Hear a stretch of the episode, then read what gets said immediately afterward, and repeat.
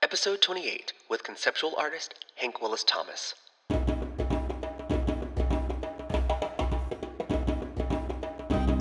Welcome to the Institute of Black Imagination. I'm your host, Dario Calmese, an artist, writer, brand consultant, and generally curious fellow.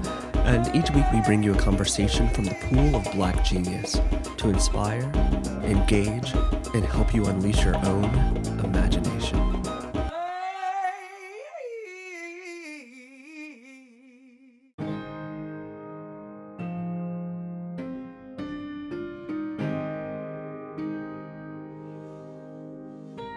Today's episode is with conceptual artist Hank Willis Thomas, hailing from the mean streets of Plainfield, New Jersey. That's a joke, by the way. Hank's body of work explores themes related to perspective, identity, commodity, media, and popular culture. Hank is one of the most celebrated artists of his generation. The son of musician and physicist Hank Thomas and artist, photographer, historian, curator, and educator Deborah Willis, one could say that art runs through Hank's veins. Growing up amongst the stacks of Harlem's Schomburg Library, where his mother served as curator of photographs and as exhibition coordinator, his exposure to the power of images began at an early age. He went on to study photography and Africana studies at New York University and later received his Master's of Fine Arts in Photography at California College of the Arts but it was the blunt force of family tragedy that spurred a turning point in his career. All of a sudden, the photographic frame could no longer contain everything he wanted to say. The execution style murder of his cousin and best friend Songha Willis while visiting family over the holidays ripped the Willis family apart, and an image he took of his grieving family became one of his signature works titled Priceless. Mimicking the popular MasterCard ads of the era, it crystallizes Hank's artistic lens, the combined effects of consumerism, capitalism, advertising, and their effect on black life in America. His work has been exhibited the world over and is held in the permanent collections of the Museum of Modern Art, the Guggenheim, the Whitney Museum, the Brooklyn Museum. You get the idea. He's a recipient of the Gordon Parks Foundation Fellowship and the Guggenheim Fellowship, amongst others, and holds honorary doctorates from the Maryland Institute of Art and the Institute for Doctoral Studies in the Visual Arts. In today's episode, we discuss the power images hold, the importance of family, and especially grandmothers, the illusion of separation, and the invention of race in the United States this is one of those episodes that you'll want to listen to again and again. And if you find this content valuable, be sure to leave us a review over on Apple Podcasts and shout us out over on Instagram at Black Imagination. We love, love, love to hear from you. Now, get ready for this powerful tete a tete with the artistic genius of Hank Willis Thomas.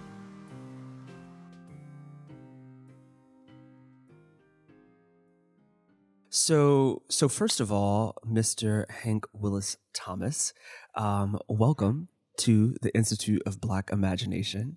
We're so glad to have you. Um, thank you. I'm super excited to hop into this conversation. And we've known each other, or at least known of each other, for a couple of years, but haven't Several really. years, like almost, the, I think, almost ten. Yeah? No, no, like seven. Yeah, but we haven't like sat down like No. mano a mano and like had a real conversation. So I'm really interested to hop in and and delve in a little bit more of your brain, which I find fascinating. But we did get to share some magic on a dance floor in South Africa. yes, we did. Yes, we did. That was our that was our first real conversation. Um and and I it's, it's one that I fully appreciate. I met a lot of people that night and um and, and and people who who I hold super dear. Um but so Hank Willis Thomas just tell us like a little bit of your own origin story. I mean, you've been practicing for for quite a while and there are things that people can google if they want to know more but from your from your mouth like who's hank willis thomas and how did he come to be I, I always keep it really simple. You know, I am Deb's son. My mother, Deborah Willis, um, is an incredible human being, but also known as a art historian, photographic historian, photographer, um, and teacher. And um, I'm Deb's son. um, I'm named after my dad, Hank Thomas, and um, oftentimes um, when I try to tell my dad about limitations of it, of things in life, he'd say, "But I'm Hank Thomas." So that should say that that should sum that up. and then I'm, I'm uh, Ruth Willis's grandson, um, and Ruth Willis is uh, 99, soon to be uh, year old African American woman uh, living in uh, Philadelphia, Pennsylvania, where she lived her entire life.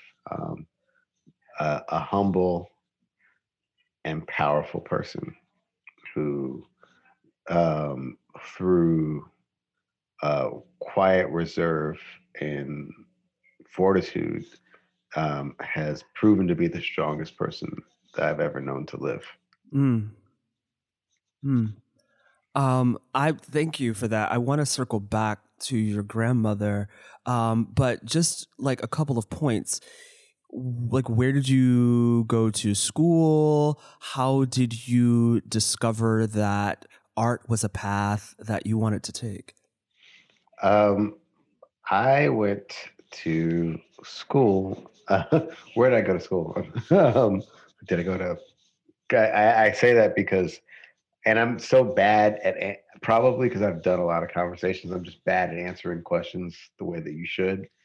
Like I, the fast way is I went to, to NYU for photography and Africana studies, and then I went to California College of the Arts for um, photography with an MFA to get an MFA in photography and an MA in visual and critical studies. Those kind of formal educational experiences were clearly defining. However, I think living in my skin in the United States and then being able to travel the world in this skin, in this gender, cisgender identity, uh, has been um, my primary educational um, experience, you know, and I also have had the fortune of being having a lot of great relationships um, that have kind of molded me into um, a very uh, refined, thoughtful, yet still clumsy um, a person. Um, I've been witnessing a lot of people who feel that they need to have gone to art school or, or gotten a certain degree from uh, a certain kind of school to feel that they their voice can count and matter and being a person who did go to those schools and kind of in some ways lucked through them um, I, I now am really imp- find important to encourage people to um, follow uh, and promote other forms of education that often aren't um, kind of as available or recognized, I should say. And and now, kind of having this this career, looking back, would you would you actually go to school? Like, would you actually go to school, or would you like, eh? Well, I went to school as my mom made me. yeah, I went to school like my mom was like, I always wanted to go to NYU, you know. So it was like the generational, like you know, guilt trip that you get to have the experience that I always wanted. um, and so um, I would have. That's so funny. Um, so I also know that you're a Pisces, right? Mm-hmm. And March seventeenth. March seventeenth. Um, is that oh, it's not. Is that St. Patrick's Day? Yes, it is. Party oh, time. Yeah, and two two days after the Ides of March, so you're like a lot of lot of energy. Um, and you? I'm a Scorpio. Oh, when's yeah. your birthday? November sixteenth. You dance like a Scorpio.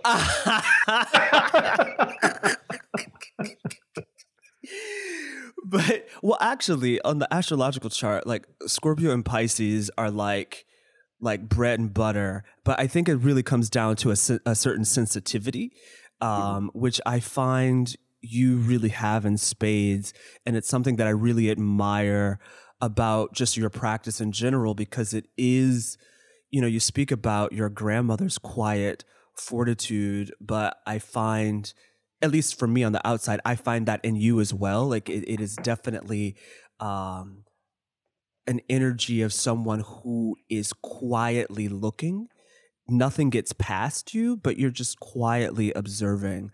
Um, and so I want to just ask, like, when you look, like when you're looking, what do you see, and how do you see? Thank you for such a thoughtful question. I, I got into photography because I would always get in trouble for staring, and I was a very shy person. And uh, when you put a camera in front of your face, it was like, okay, now people, you know, they might make fun of the camera, but like they're like, oh, that's you're a photographer. Gave so my first um, paper was uh, well, one of my first essays, I should say, was talking about photography being a reason to stare.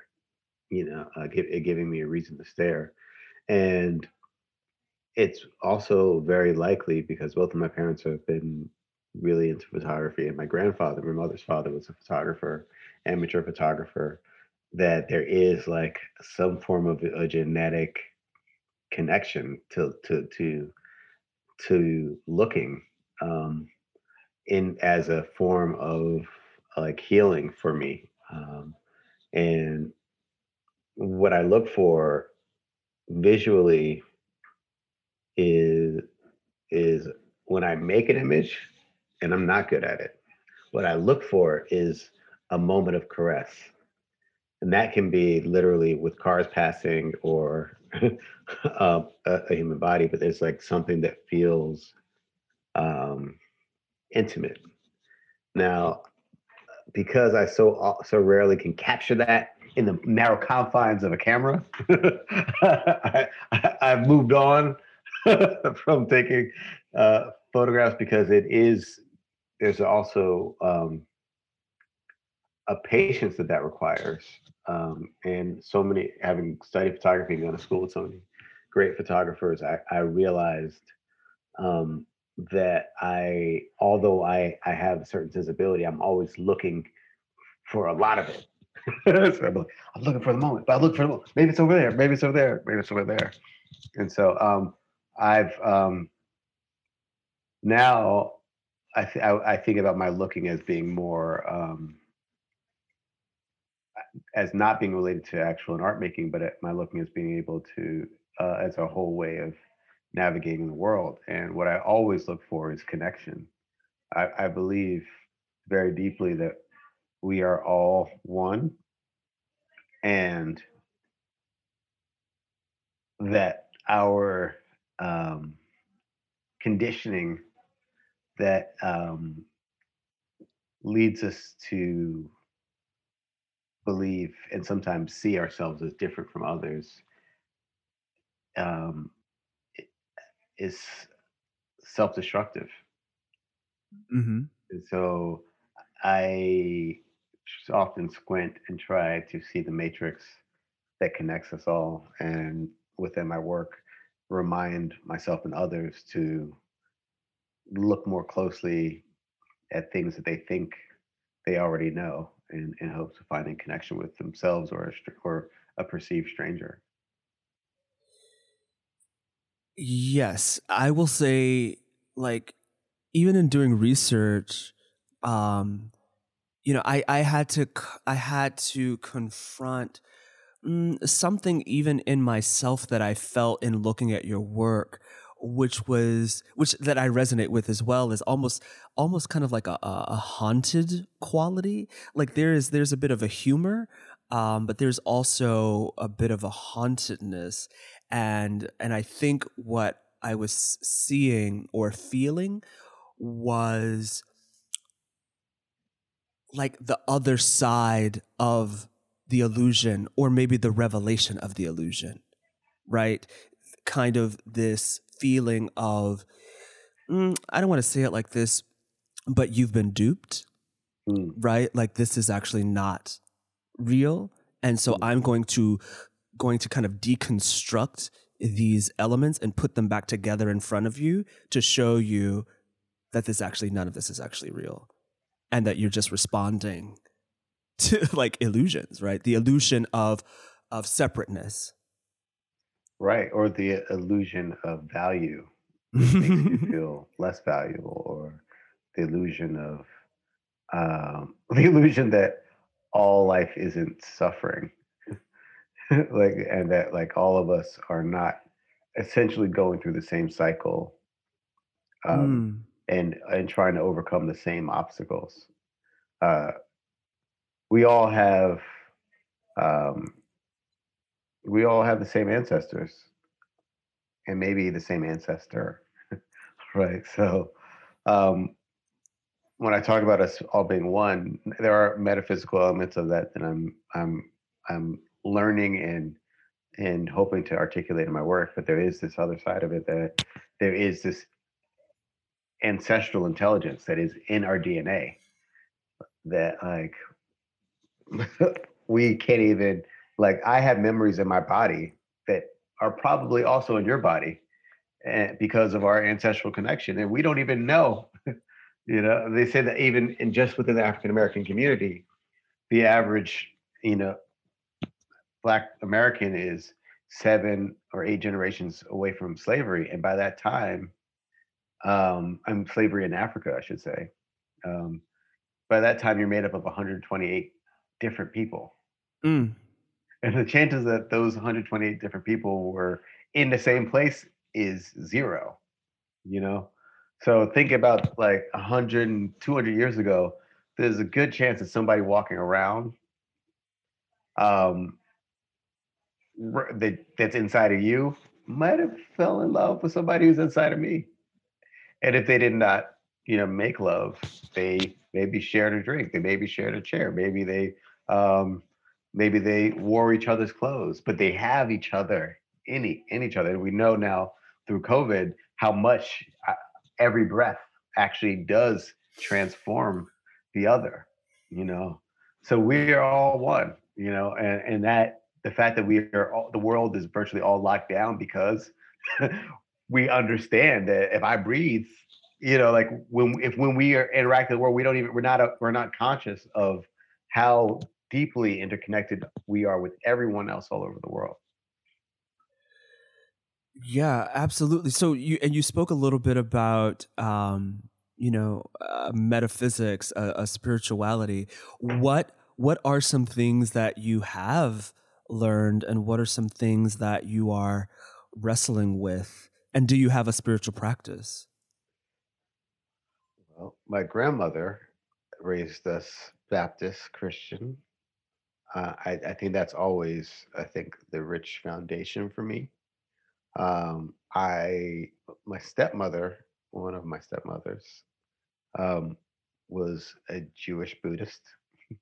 She referred to it as a jubu um, and specifically practice the uh, Soka Gakkai Nichiren Daishonin Nam-myoho-renge-kyo in the Tina Turner uh, Buddhism.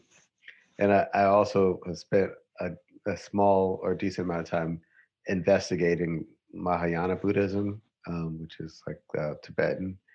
Uh, but I'm and just like you know regular New Age and like grew up watching MTV and you know American commodity commodity culture religion, you know, some hodgepodge of of uh, you know behind the music and you know church. Um, but uh, I, but what I've um, come to really understand, this is what I'm saying, like uh, just I think a year ago, a little bit a year ago, I was like going through some craziness and my grandmother gave me some book and it was like one of them books where like you know i don't know if you have connection with your eh, you know your, your grandparents or and they like uh, there's a generation of there's many generations of african americans that if it weren't for the bible they we would not be here. And my grandmother's not like uh, as i said she's very quiet. She doesn't you know doesn't virtually say anything. She's like you should read this I started reading. I was like, wait, my grandmother's deep.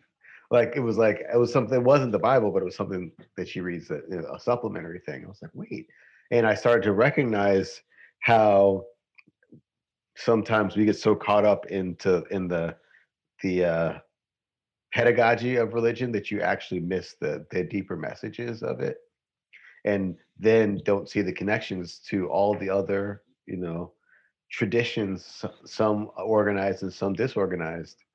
Um, but that has really helped me to oh, it's opened my eyes to like all the stuff that I have blinders on to because I was told don't look over there because that's the devil, or don't look over there because that's not smart, or don't you know? And so now I, I am, I've been calling myself you.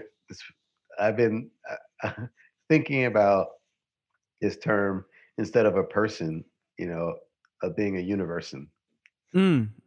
Mm-hmm. This, this idea that like I'm of the universe and therefore all life and all elements are part of me and the, all information I come in contact with, it's up to me how I allow it to affect me or pass through me. Uh, but if I'm not resisting it, maybe I can actually exist with it. Does that make sense? Mm-hmm. Like I feel like so much of how I've been navigating the world and life is just like world's happening to me. I gotta like do stuff. I gotta do stuff onto the world, and maybe I can be among um, life and among you know the spirit. When we talked about like how you were saying earlier, uh, we talked about being on the dance floor in South Africa, and what that's five years ago, right? It was November 2016. Yeah. Yeah. You know why we were dancing so hard? That why? was, I think, three weeks after our president, our uh, Donald Trump was elected. and we were like, we were like, we're in Africa. but we're like, we were the bunch of smart black people in Africa and Donald Trump is president. like that's a memorable that's a memorable time. yeah, you're totally right. You're totally right. But I say that because like that when you and and I'm sure in other parts of your life where you've been like in connection with other spirits in a nonverbal way. Mm-hmm. And I think we take for granted that whether even be politicians, like what's really moving us to vote, it's not what they're saying. It's about the connection that they can make with us through their aura. And I think we can do a lot more. I know I've seen you do it with your other work, uh, with your, um, and we as artists all do it. Um, but I think if we actually really tap into it, what our strength isn't what we do, it's who we are and how comfortable we are with expressing that. Um, that others will pick up on those antennas and start to move and flow with us. Yeah, absolutely. Um, thank you for for sharing that. I I'm I'm I'm tracking, right? I'm I'm totally tracking. Um, and you know, even as you speak, I think about you know that ability um, or that that learning of of kind of I don't want to say dissolving the self, um, but kind of removing that boundary, that boundary between uh, what you see and who's doing the seeing and thinking that those are somehow separate um, and realizing that that all exists in the same space that all exists um, in, a, in a way at the same level of consciousness because we are also co-creating our reality. And once you realize that the world you find yourself in is also a co-creation right that you are also a part of it. You, it is not happening to you; it is coming through you, and and you are inseparable from it. You know, and that's that's that wake up. That's that aha moment, right? When you really wake up from like 25 minutes of scrolling on Instagram and then you're like, oh wait, and then you snap out of it, right? Back right. into uh, you know, the what I find is the beauty that is actually just being alive and being able to you know experience the the repetitive miracles that we're walking through at all times if you like let go of the story if you let yeah. go of these of these stories because even ourselves our personalities um, in a way are really a collection of stories that we continue to to tell ourselves at the most really. Um, but now i'm going like on some other shit. No, look okay i don't know if anybody else is going to follow us but you just made me go somewhere where i was like whoa. Think about it this way. What if you you just made me realize that i have i am living i'm actually living a separate life on social media. Meaning, like literally, like somewhere in that ether, like there's a whole Hank identity that is out in the world that is not me at all. And someone's scrolling through it, and they're like, "Yep, he's this is this is Hank." This yeah. is, and I'm telling the world through these little segments of myself. That's how I started thinking about like that movie Wreck It Ralph or whatever, you know, where like inside like it's like a movie about I never seen it, but it's like video the characters inside video games start to have their own reality, their own identity. Mm. And I was thinking when you were talking, I was thinking about the Matrix, the movie The Matrix, and like be, be, uh, realizing that we're when we're on social media, we are like those people plugged into this yeah web. and that when you put your phone down, you're actually stepping out of the matrix. Yeah. yeah. so that you can actually have your own life. But even when you unplug, the alternate you that's online is still living.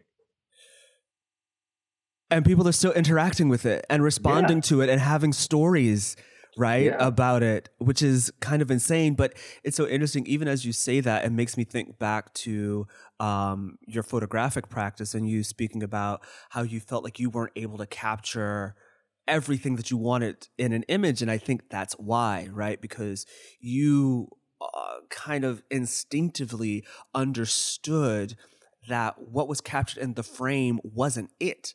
It it did not capture the dimensionality of what it is you wanted to actually capture. Um, and it's interesting because then your work really moves through to 3D sculptural work, and then mm-hmm. not only that into you know scaled, you know mass scale public work right? Where you're not only creating work that people can interact with, but actually letting the dialogue itself be the art, letting the dialogue mm-hmm. itself be. So, you know, so you've really just broken out of the frame. You, it, it wasn't necessarily about um, a lack of uh, ability. It was, uh, it was, it was not being able to. Well, I think it was just a really intimate understanding um, mm-hmm. being being one Deb's son, but I think ultimately being Hank, mm-hmm. um, that it just wasn't as real as you want it to be. Right. You know, because there is always what's happening outside of the frame. Right. Which is everything else, which is like actually life. Yeah, like that's like if you were like it was great. It's great to record it, but is is that better than being there? Yeah. yeah. But yeah, I've, yeah. I've always loved one of the things I like more than the pictures. I love being on set uh, sometimes when I'm on a shoot, just because all the stuff that people are doing to make it happened. All these people focusing their attention, their energy, their care, uh, their frustration into one little moment is it's fascinating. And then often when a person's being photographed, them trying to absorb that energy and then reflect something that is kind of complimentary is even more it's like i love that energy which you can never get when just eh, rarely you can get it with the picture but you're really probably getting something else yeah yeah yeah yeah yeah yeah no for sure and it, and and you know even growing up being a photographer i shouldn't say growing up because i kind of came into it late but you know looking at images i would look at them and like what camera are they using what uh-huh. what lens is that? Yeah. Not realizing, oh no, it took 50 people to make this image. like it's, it's very exactly. different. It's actually very different. Um so so anyway, so a sl- slight divergence.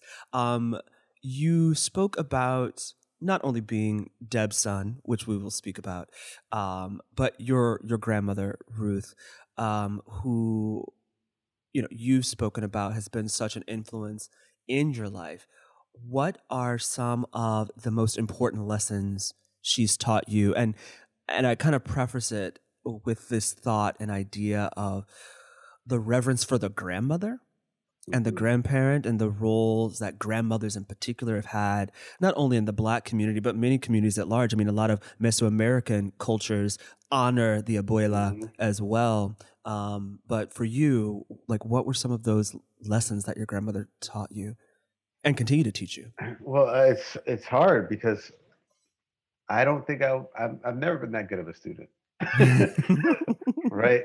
And so she's 99 years old, and I'm just starting to pay attention. And I Mm. thought I was paying attention the first, you know, 40 years. But you know, she and I'm not saying that she's the only one, but she is like a Jedi.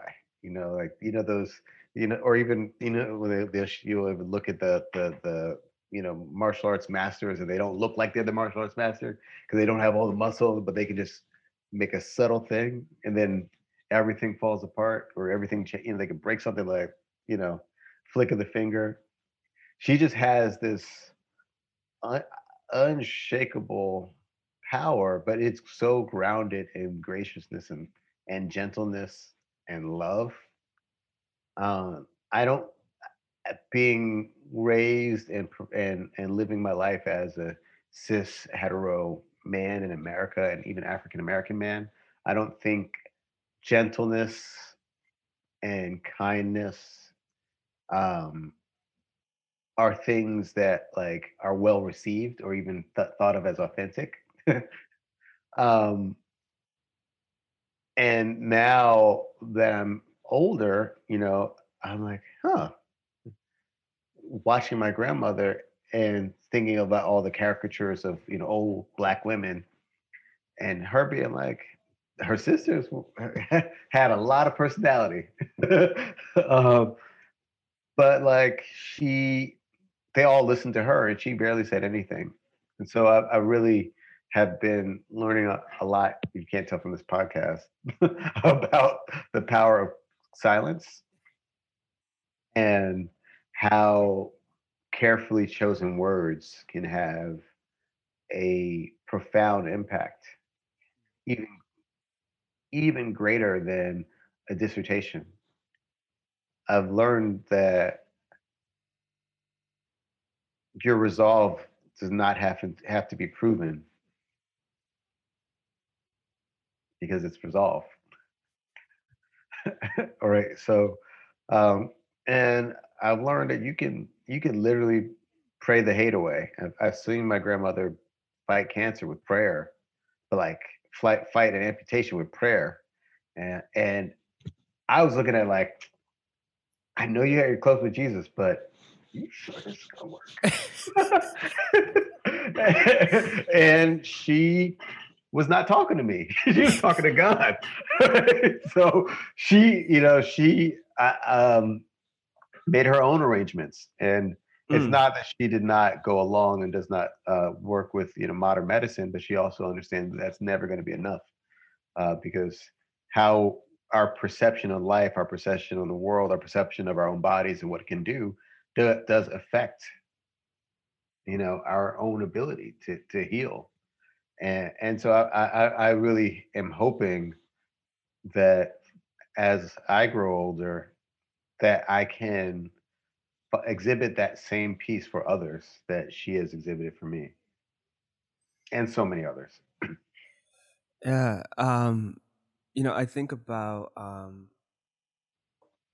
you know, we were speaking earlier about like kind of like metaphysics and spiritual practices and things like that. And, you know, I listen to tons of podcasts, you know, about like, you know, uh, you know, the law of attraction and meditation and all these things, and even like science, right? Like neuroscience and things that sciences, um, scientists are discovering. And it's so interesting because just like your rereading of of scripture or like this devotional or supplemental material that your grandmother um you know offered you i'm hearing all of the things that just inherently in the black church we grew up with. Mhm. um you know my father's a pastor i don't know if you know that um, know that. but like even even even just like the way in which you pray right? Like you start off with like giving thanks right? Like thank you for you know this life whatever. And you know and then i have all these podcasts talking about like gratitude. It all starts with gratitude. Once you get yourself in the place of gratitude that's the law of allowing. Yeah. and i'm like um, we've been doing, doing this for a while. Or, Yeah. you know, when they talk about like, no, like, you know, the secret or whatever, it's like you have to, no, you have to imagine it as if it's already done, as if Right. it's, and I'm like, eh, we kind of been doing that. Like Doing that, that, yeah. you know, like that's, I mean, a lot of prayer, you know, you end like it's already done, right? Like you've already um, accepted it. And I think if we're speaking about human evolution, I, I think, I hope, I pray that that really is the next iteration. And I think perhaps um, um, the next iteration is really already here, but that development is really understanding um, the power that has always been present, right? Because Mhm. science is is so necessary, but in a way, it's it's just un, it's just trying to understand what already is. Yeah, science is Versus- trying to c- catch up. Yeah, yeah, yeah. Versus tr- versus yeah, exactly. Yes, versus the actual act of creation. Yeah. Right. One thing is driving, and one thing is trying to teach you how to drive, or figure out how why how the car works. You know. Exactly. Exactly. Um, and so, kind of pivoting to your practice, um, you know, you said you are the son of Deb, and for those who do not know, that is Dr. Deborah Willis, um, who Hank earlier mentioned is all the things artist um, writer academic for you know photographer uh, professor mother now grandmother Mhm. um, thanks to to Hank and Jeko. Um, but you know your your practice coming out of of of, of college, um, there was something that was quite pivotal that happened, and this is the murder of your cousin, um, Songha Willis Thomas. If I'm am, am I correct? Songha Thomas Willis. Oh, Songha Thomas Willis. Songha Yeah. Thomas Willis, um, who you were were quite close with, um, and you have a piece called "Priceless," um, in which it's a photograph of your family at his funeral. Um, and for those of you not familiar with with Mastercard, there was this large Mastercard campaign that ran for years, um, and Hank really kind of turned it on its head and you know said like you know the cost of a, new suit like two hundred and fifty dollars, a cost of uh, maybe a silk tie or something I think it's like eighty dollars. Um, new socks cost this. The the the price of picking out a casket for your son is priceless. Um, and it seemed like that was actually a, a pivot point in your own practice. Um, could you speak a bit about that and what that really meant for you and how you saw the world maybe pre and post this experience? Sure. I mean, when I talk about how I was a bad student, my cousin Songha was um, not a straight A student, but a much better student of my grandmother than I was. And he would often call me, like, man, your grandma's just so deep. You, know, you just sit down, just listen to her, just, sit with her. And, just, and I feel like, you know, I, I didn't fully understand, and I'm still, you know, trying to catch up. But he was a Jedi in his own way, and he, I mean, he, he could, um, he was aware of his power, you know. Um, he was especially aware of his power to enhance others' perceptions of themselves, you know, because we often walk around with a, a pretty poor perception of ourselves, and sometimes we, we're quite we we we're looking for others to validate us, to tell us that we're important, that we're worthy. And um, Songha was one of those people who really enjoyed sharing the light. You know, um, he talked about. I remember, I, um, for the period we were we were um, uh, sharing a room and uh, in our twenties, and I came home. He was in his boxers, and he was like, "I was like, what are you doing?" He's like, "Count my ones," and he had like he was a bartender, so he had a bunch of ones. so he's like, he's like, I know they may not look like a, a lot of money, but I'm the richest poor man alive. And it's this idea that like, uh, because for him, the tip wasn't about actually the money. it was about an acknowledgement from the customer of, of a connection you know so if it was 50 cents or $100 it was that's not it was that's not what was really driving him it was about a person willing you know to to, to acknowledge that they shared something together. And uh when he died at 27 he was um shot um after um coming out of a nightclub in Philadelphia where he was only there visiting my grandmother for the holidays while his mother was away um, and ran into some friends from junior high school who were wearing jewelry that the friends were mugged over, but my cousin had nothing that was worth taking apparently other than his life. And that was really um, like he had twenty dollars in his pocket when he died. They didn't take anything from him. Um, besides what they took from us, I guess. Um, and I was at the at his funeral, and I had studied photography, graduated two years earlier, and felt the need to document and record this, you know, really uh, powerful, you know, monumental event in our family's life, uh, and no picture that I was going to take was going to make to say what it needed to say. Like I was, you cannot feel the the when I talk about the caress, like the the the hand of my uncle on, on my aunt's back, you know, or or the feeling of my my grandmother's hand in her daughter's hand, or um, some a flower in someone's hand as they put it on top of the casket. Um, the deep, you know, anger and and hopelessness and loss that we were feeling as we stroked our hearts um, none of that was going to be captured in a photograph. Uh, or the pain that the boys who chose to take his life were transmitting, you know, um, from their own life experience. Uh, and I, I, say that's the moment I stopped being a photographer in, in earnest because I could no longer um, really feel that a picture was doing what I had always wanted a picture to do. Um, and that led me on a very different path of self-discovery of global discovery of, of, of awakening in many ways um, about how our identities as marketed to us literally through you know advertising campaigns and uh, corporate agendas um, don't serve us any more than um, anything else.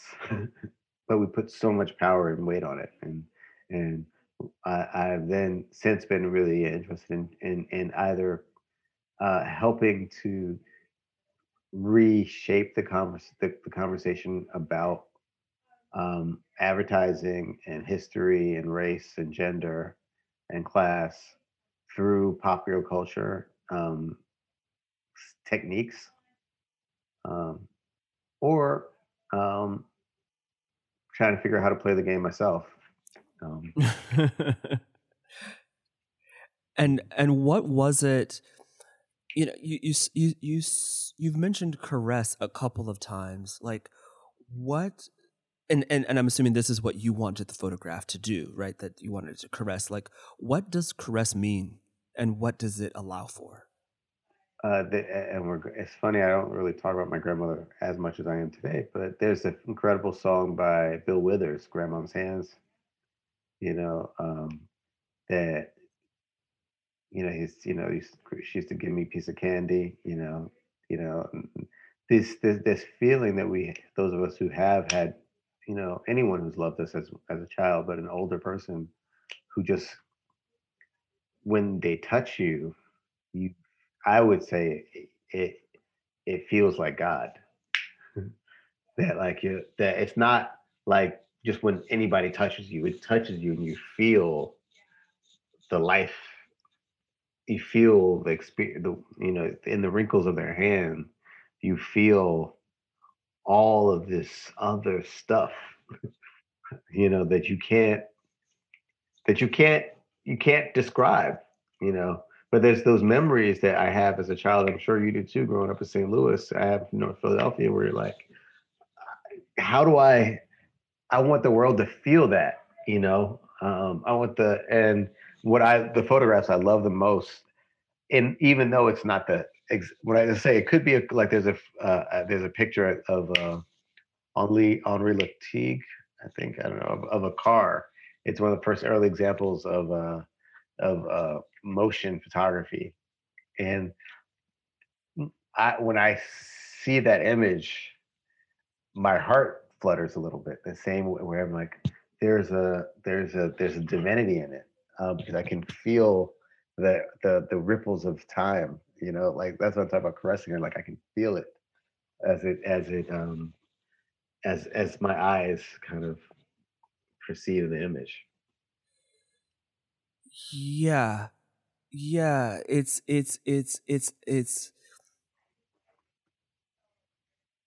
it's the fabric of time it's mm. it's it's the the substance that that because because space time is you know is is another dimension is malleable is mm-hmm. bendable um that's i think maybe something like that yeah, right like it. because because it's not just about touch it's about uh it's about love and then it's also about transference and it's a transference of that it's a transference of of time and history uh, in in one kind of point, right? The point where their skin touches yours. So that's I yeah, mm-hmm. it kind of is all of that happening at one time. Um, which is which is really rooted in love, which I think is also something that comes up in your work time and time again, particularly a lot of con- of your contemporary work. Um, you know all power to all people mm-hmm. love overrules um, it's kind of baked into to that. Um, and speaking about your work like what is and and also knowing that a lot of your work is in conversation with history um, the archive What mm-hmm. is your research project like? I'm uh, sorry what is your research process like? Well this goes back to my mother's um, career where um, she worked at the Schomburg Center for Re- Research in Black Culture uh, throughout my entire childhood, and I grew up playing in the, in the stacks. you know, so I didn't I didn't know that I was surrounded by history, that surrounded by artifacts that only love of self and love of community uh, um, preserved, right? That as we know, if it were up to Western culture, there would be no Black history because um, they would prefer to pretend that we didn't exist, right, in, in any meaningful way. Um, and when I came of age and I realized that um, there were thousands, if not millions, literally millions. Think about the Million Man March, Million Woman March, millions of black people in America who were collectively and intentionally carrying on the spirit of their to them lost ancestors. Um, I felt that, that we need as many people making those connections between the past, the present, um, so that future generations can know, you know, can find their way back and recognize that when they go back, they're right, they're still back, they're still exactly where they are. You know, so that uh, that's what I why I've been interested in art because I didn't even know. I was like, I'm a kid, I'm playing with my GI Joes, watching Oprah, whatever things we're doing in the museum, and uh, then you know, you know, literally James Baldwin and Countee Cullen and you know, like uh, the Faith Ringgold and you know all of these Audre Lorde. Like I'm like I didn't even I did not know. You know when when I saw Sugar Ray Leonard, like I didn't know. You know Nelson Mandela. I did not know uh, that I was being doused in in in greatness. You know that um, that was defiant, but I believe also product, productively defiant uh, uh, of the status quo. Yeah, I I I also want to talk about um you you mentioned actually I'm going to I'm to read this. Um this is no this is like from 10 years ago by the way. Something I wrote? Something you said. All right. Correct correct me oh, correct me if I'm wrong. Um so it was an article uh in New York Art Beat and, you said, "Well, I like to be an expert and the only thing I can be an expert on is the black male experience from my experience. That is why it was a theme in my work for so long. You couldn't really top me on that one.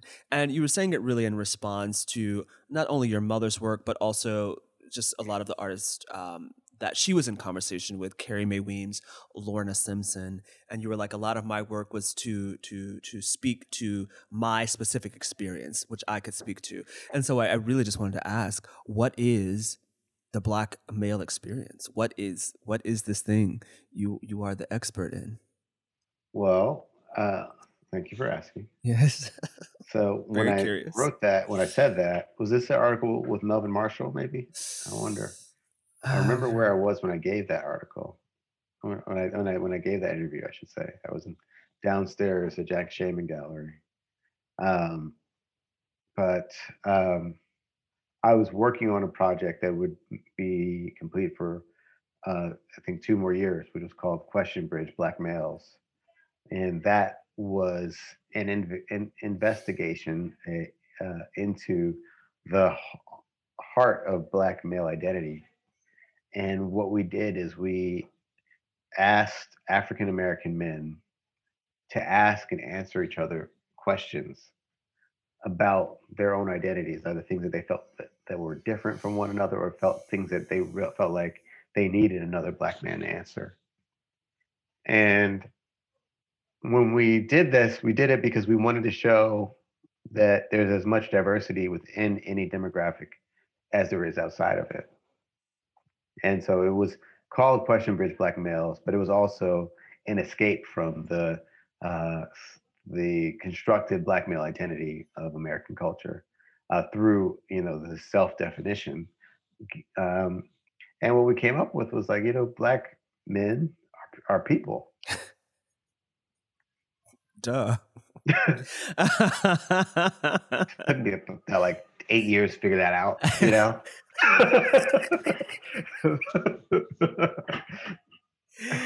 yeah you know and i was i was going to speak about question bridge so i'm i'm i'm glad that that was actually a precursor to it um because i found i mean it's actually a, a project that i'm working on as well but it's also what we're doing here right now which is is what i call the art of black men loving black men um Right. being in conversation with each other um outside of all of these other pressures and identity markers and you know all of these things these performative you know these performative displays of you know masculinity or power dynamics. And it actually leads me into um the harm where i should i i don't want to you know i don't want to color it. Um but advertising you know a lot of particularly of your early work is really about advertising. Why advertising and and what does advertising speak to? Well, um, advertising is um, really designed in many ways to convince us uh, that our lives are incomplete and that if only we could attain or achieve or have access to this one thing, we would feel better and others would care more about us and like us more if, if uh, because of that. And there's nothing in the world that can be given externally that can make you feel better than you do right now. It might feel good for a moment, but if you if you have if you if you dwell too much of it on it, it'll probably make you sick. Um, and what I have really been fascinated with is that the sickness of our of identity attachment you know, and that when we get too attached to an identity that is not ours, like any any identity that is given to you, even your name, is not yours. That is someone else's projection onto you. You can choose to accept it. You can choose not to. Any gender, like, and so as so I really have been. It's hard out here, you know, try to to love myself when I've not been given the tools or the respect or courtesy by society to even know and affirmatively look at myself you know and i identify and have lived my life as a straight black man right and i think about that quote from marlon riggs um, an incredible filmmaker and queer activist who said black men loving black men is the most revolutionary act and I've I've always thought about that when I think of like I'm like I'm straight, right? So when I love black men, is that like loving black men or is it like loving black men?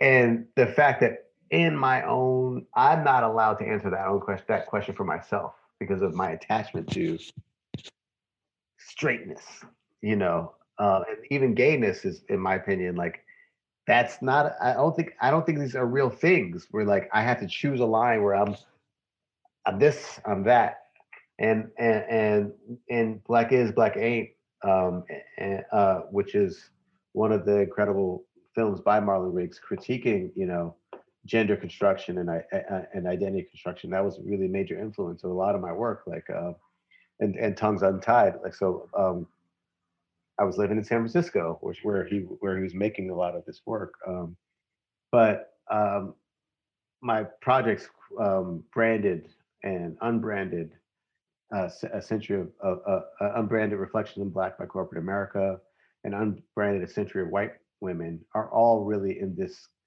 in this tradition that comes out of that that uh, work of people like marlon riggs like my mom's generation who were looking at our identity constructions and, and peeling back the layers to try to get a, a glimpse at true freedom, um, which is um, outside a definition.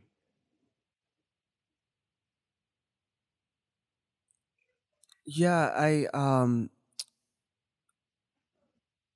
you know, in in in thinking about identity um, you you've mentioned previously that you don't believe in like race, like you don't consider yourself black. I didn't say that. Okay. What did you say? Correct me. Get me together. yeah, I got in trouble with the Schomburg when I said that. I like, I don't oh. believe in race because race is not real. Yeah. Like it's a fabric. I'm brown for a fact. I am brown. I mean, dogs might see me at a different shit. They might actually think I'm black because you know I don't I don't see the world the way dogs do. Um, in the context of the United States, I am black, right? Because the United States does not is not capable of even acknowledging or seeing my the color of my skin, much less um, my spirit. You know, so I, I, my spirit, I'm a rainbow. Uh, and, but Sunil Gupta, a, a, black British artist who is of South Asian descent, uh, talked a lot about this idea of blackness in in the political moment of of, of uh, identity and uh, awakening in, in in England, and he says that you know, blackness is your relation is all about your relationship to power, and I think we get tripped up in the you know the blacker than thou conversations because we because we've been trained again by you know who to love this specific identity that does not always serve us it does sometimes but uh, you know i'm i'm black and mm-hmm. you know mm-hmm. uh, and and, and I'm I'm all African, right? Well, am I? Who knows? Well, yeah, I know. But again, if everyone came from Africa, I'm all African.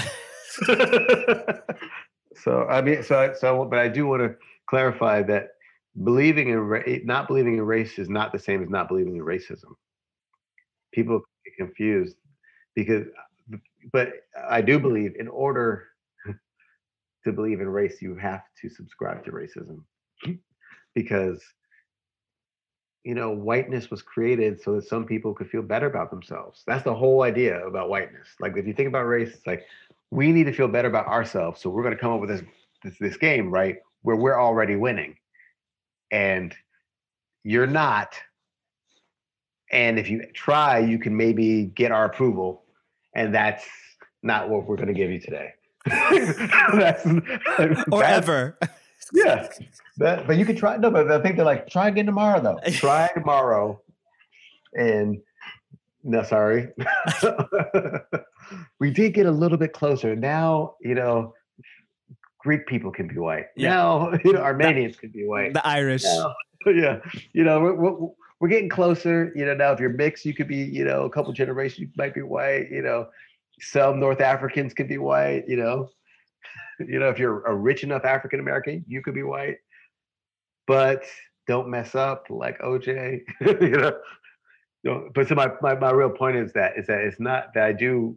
It, it took me through all this discovery to realize that slavery only existed in the United States because they were a, of the corporate interests that were convincing uh, decent people that Africans weren't full human beings. And if it weren't for that lie, racism as we know it could not exist. African Americans as we know them cannot exist. Right. So I really feel that my refutation of Western notions of race is part of uh, the the infinite emancipation march that our our ancestors embarked on when they left the continent.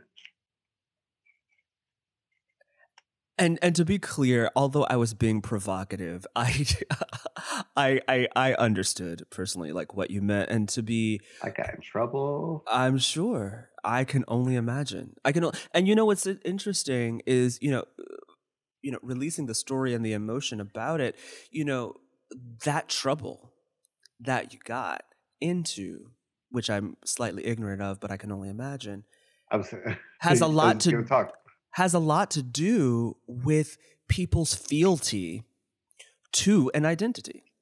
Oh.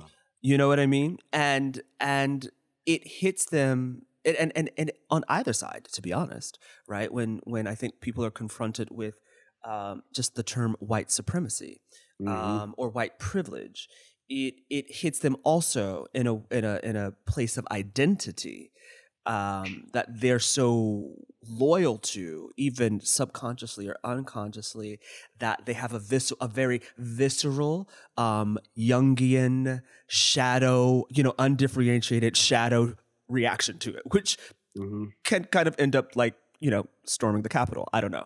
Um, which you know, a black man put that together, though, right?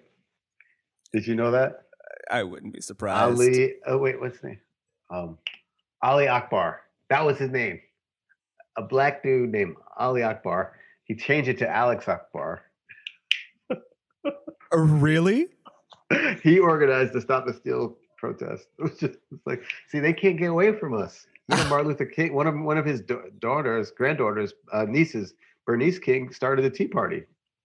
Like black people, that's the thing. They can't get away from us. Even when they try to do movements where about getting rid of us, you still need black people. I can't. Um, so, so, so slight pivot. I want to actually um, reel back to um, branded and unbranded, but specifically branded. Um, you know, there's one image you have. It's, I believe it's called branded. It's a 2004. It is a graphic image of a male's head with the Nike swoosh branded, branded into head, it. Yeah. branded head. That's what it's called. Um, from 2004, and a lot of that uh, body of work was speaking about not only um, how we're branded too, but then at least at the time, um, how we also then brand ourselves, right? Mhm. With uh, the labels that we put on, things like this. This is 2004 that this work was exhibited. It's now 2021. And so, in thinking about the way in which art shifts in relation to, to culture, um, and also kind of the, the, the perspicacity or the almost um, prophetic You just used the word. I don't even know what that means. uh, Perspicacity. perspicacity means like clear vision. I didn't go to general school. Yeah. Oh, stop. How do you spell it? uh, per, like perspire, like perspi. Uh, you said how do you spell it? P E I see it. Perspicac- perspic- perspicacity, the quality of having a ready insight into things, shrewdness. Okay. Um, so this perspicacity or like or this prof, prophetic right vision. Um, it's interesting because I looked back at that work and looking at 2021, and it's now we've gone. I shouldn't say we've gone past, but this idea of branding ourselves with labels to actually becoming the brand itself. That's what I wanted to get to. So now Mhm. in 2021, we are the brand. You know, I was Mhm. looking at an article uh, just today. Mm, I'll just say the New York Times. I'm going to lie. Um, about how Instagram, like the Instagram rules, like how you need to consistently post, how now it's all about reels. You need to post three to four reels a day. So, like, how technology is shifting the ways in which we view ourselves and to make us the brand itself. You know, how how do you feel about your work in conversation with where we are now? Like, it was quite prescient. I mean, it was definitely speaking to the moment in which it was created, but now it also speaks to a different moment. Um, and then also now thinking about the president that just departed, um, Mhm. who arrived really on the heels of his brand that Mhm. he has been reinforcing for a very long time. Yeah. Well, you know what company was founded in 2004? In February Google? 2004. No? Close. Mm. Facebook. Yes. Facebook was founded in February 2004. So my perspicacity was actually on full display. Listen to you. You said you you said you're a bad you're you're bad at learning, bro. You're like already like turning that shit right around. Thank you. uh, I, yeah. So I mean, the fact I think that I also I believe all artists are prophetic. You know, I say that because in order to make a work of art, you have to imagine and then make real a future that that that, that does not yet exist. Like that's all we do is live in the future. like nothing we do is about the past or about the, the current moment. It's all about the future. And so thank you for pointing out that 21 years ago, me and Facebook were thinking together. And I was like, you know, it's going to come a time where everyone's identity is going to be actually a marketing tool. And um, I thought a lot about that because also in 2004, I mean, I, that's what I do, right? so in July or uh, 2004, a little known uh, state legislator from Chicago, Illinois, gave a speech at the Democratic National Convention and talked about not wanting red states or blue states and um, had the middle name of Hussein. and if anyone, I, no one could have imagined when they saw Barack Hussein Obama in 2004 that he would be the very next president of the United States. right. And I think it had everything to do with branding. You know, he he came of age in Chicago during the two three peats of the Bulls, during Oprah's, you know, rising moment, you know, with Harold Washington, like where being black in Chicago was so much about transcending, you know, racial, geographic, and financial boundaries through the stories you can tell the world about yourself. Um, and I think he took the best of Apple and Nike advertising ca- campaign with a little help from Oprah. And, And Shepard Fairey. Yeah, but a brand. You Yeah. know, that was the logo, right? Shepard gave Shepard gave an artist. You know, literally. That's when I talk about artists being prophetic. You know, that logo, that hope poster became his logo, right? And um, he became a symbol of hope to the world. And I, I remember thinking in 2009, like, when the Republicans figure this out, this is going to get really interesting. Little did I know that the Mm. very next president would have been a person working on his brand for 40 years, and that his his name, his his family's chosen name meant win. Mm. like, and and it was a shiny gold symbol that means win, and that it that after building a brand that strong for 40 years, it's going to take a lot to actually blemish it.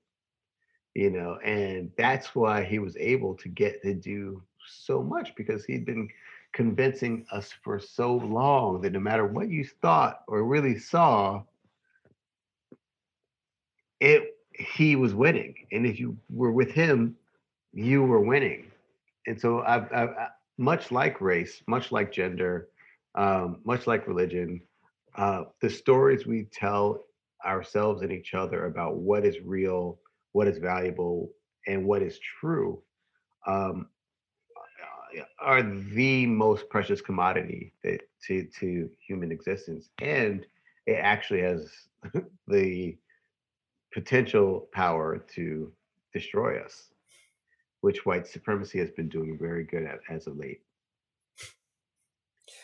as of as of late is um is interesting. I feel like it is um it's for, par for the course. I mean, if you understand biology and and and you know, speaking of virus, speaking about corona, um, you know, it was only really a matter of time before uh, these tentacles uh, reached the capital steps themselves um, to actually consume the host. So it was Mm. really just uh, you know really path of least resistance to be honest um but uh, you know i want to respect your time just a couple more questions um speaking of of, of race and then um symbolism you know i kind of wanted to eh, just even make a comment about this idea of like how how do we how do we get past the illusion? Because you know as you said you're brown as a fact but you're seen as black. You know most of the people who call themselves white or we look at as white are definitely not white. Um, you know it actually doesn't even exist in nature these two things um, which means that these are symbols. These are stand-ins for something actually. These are simulacrum. They are illusions. They are screens right? Almost kind of like this plato's cave kind of situation. Mhm. how do we get past it? Because we are i mean even in advertising right we are emotionally reacting to ghosts and so how do we push past Well, I think I don't know if that's our job. or Right. maybe can we Yeah, I, I'm not sure that we need. I mean, I don't know if we need more. Um, I think our each and every life in each and every journey is our own um, revelation, and that's probably enough.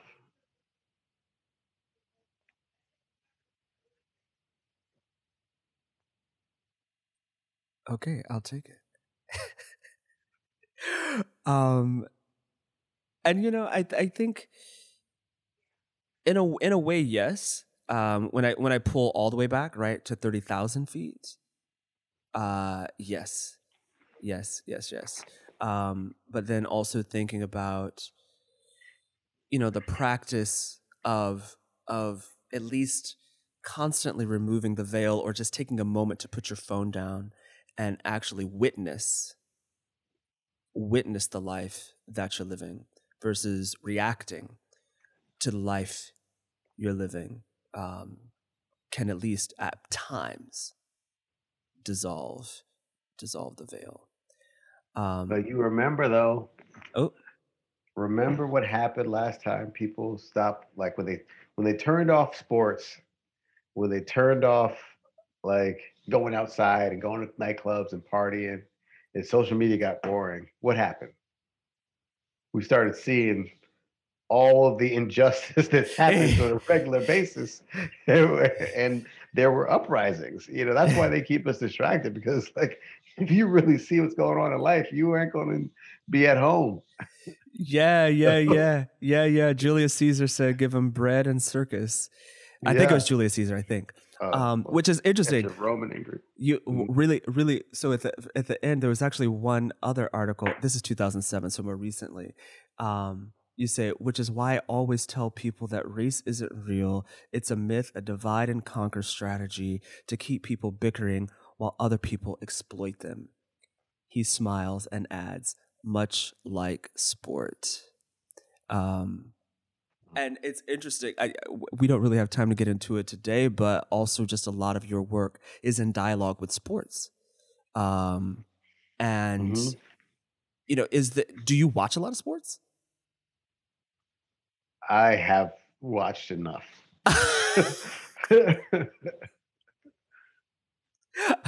yeah. Okay. Um, so, so my last question. Um, you know, I think in your work, outside of the the critique and the um, the really helping us confront ourselves with ourselves, what's happening to us, and then also, you know, our history. There is a level of optimism. There is like a hope for something that you know, a place that we're going. Um, and so for you, what is the world that you imagine for the future? I mean, which future? How far are we going? Uh, let's say you have the power to do whatever you want to create the world and it can be as far future as you deem it what I'm saying would... is after because you know the future would how how good was thinking about the future to the dinosaurs well i mean that kind of presus you know there's a lot. Presuppose there were dinosaurs. True, true, true. Well, and and that also that they had the ability to to even perceive time, and that they could understand themselves, you know, in the present and also a future state. So that's tough. But maybe, maybe, maybe cavemen, maybe first bipedal hominid. No, but nor could we, right? Think about dinosaurs lived for millions of years millions of years ago. so our concept of time isn't even a glint in the in the actual time span, right? So when I think about the future, I mean, I don't know if I can even think past this moment, right? like, I hope uh, that my daughter loves me when she grows up, and that I love myself too, and that my wife loves me too. Like, that's my hope. Is like I want to I, have been saying in my lifespan and uh, that I I want to be an old black man.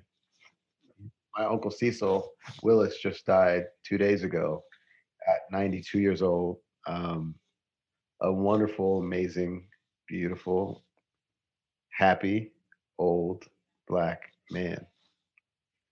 And that seems like a lofty goal.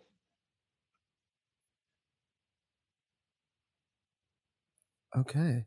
Yeah, I think in in in asking the question, um, mm, this and this is good because maybe I need to, uh, you know, ask the question in a different way.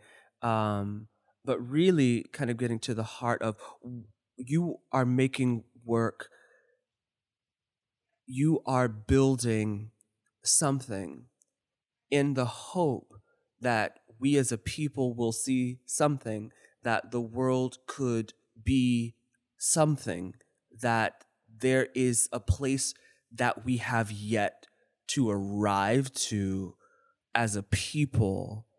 And and so in asking i'm i'm really kind of getting to the heart of that like what is it outside of of of your even lifespan right? Because we don't really get to decide how long that is what's the world you're pushing towards? Or or maybe you feel like what you're creating has no effect on the world. I know it has an effect on the world. I don't know if i know what effect that is.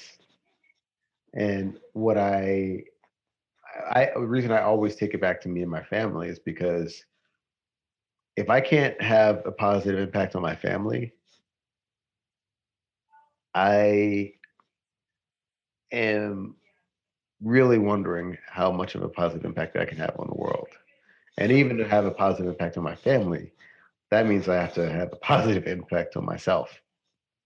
And so when I say that we're all one, when I'm making work, I'm that's you you're making the work, right? Because if I didn't if you didn't experience it, it doesn't exist. To anybody who has not experienced my art, it does not exist.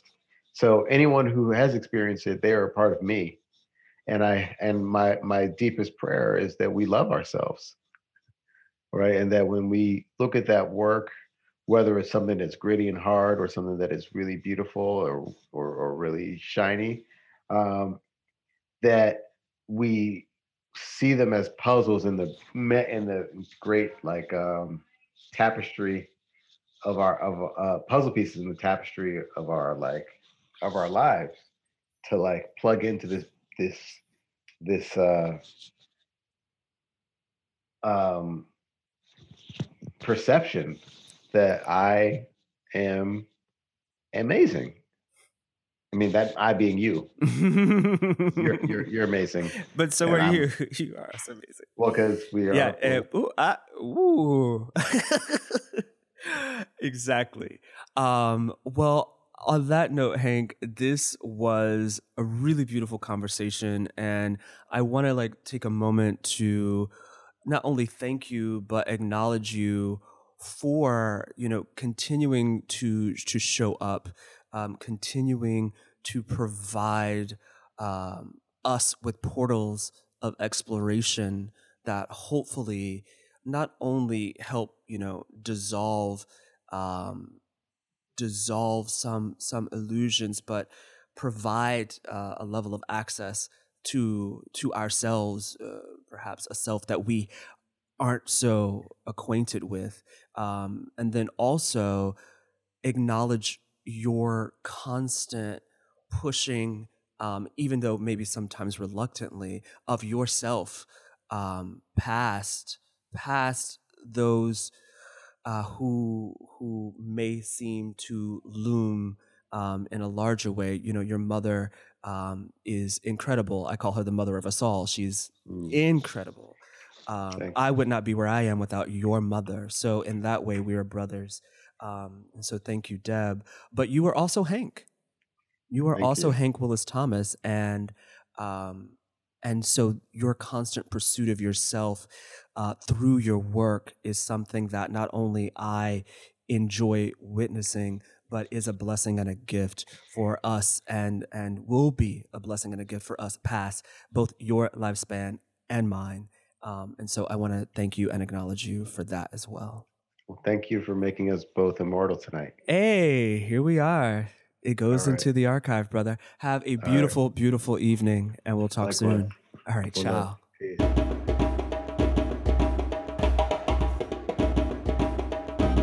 A future where my wife and children love me. I know I pushed Hank a little bit there at the end, but ultimately, if a loving family isn't included in your future, what type of future would that be? Thank you all so much for listening. If you enjoyed this content, please be sure to hit that subscribe button and follow us over on Instagram and Twitter at Black Imagination. Shout us out, leave us a comment, and share with someone you love. What illusions are you holding on to? Reality is all in your mind. Stay curious and keep dreaming.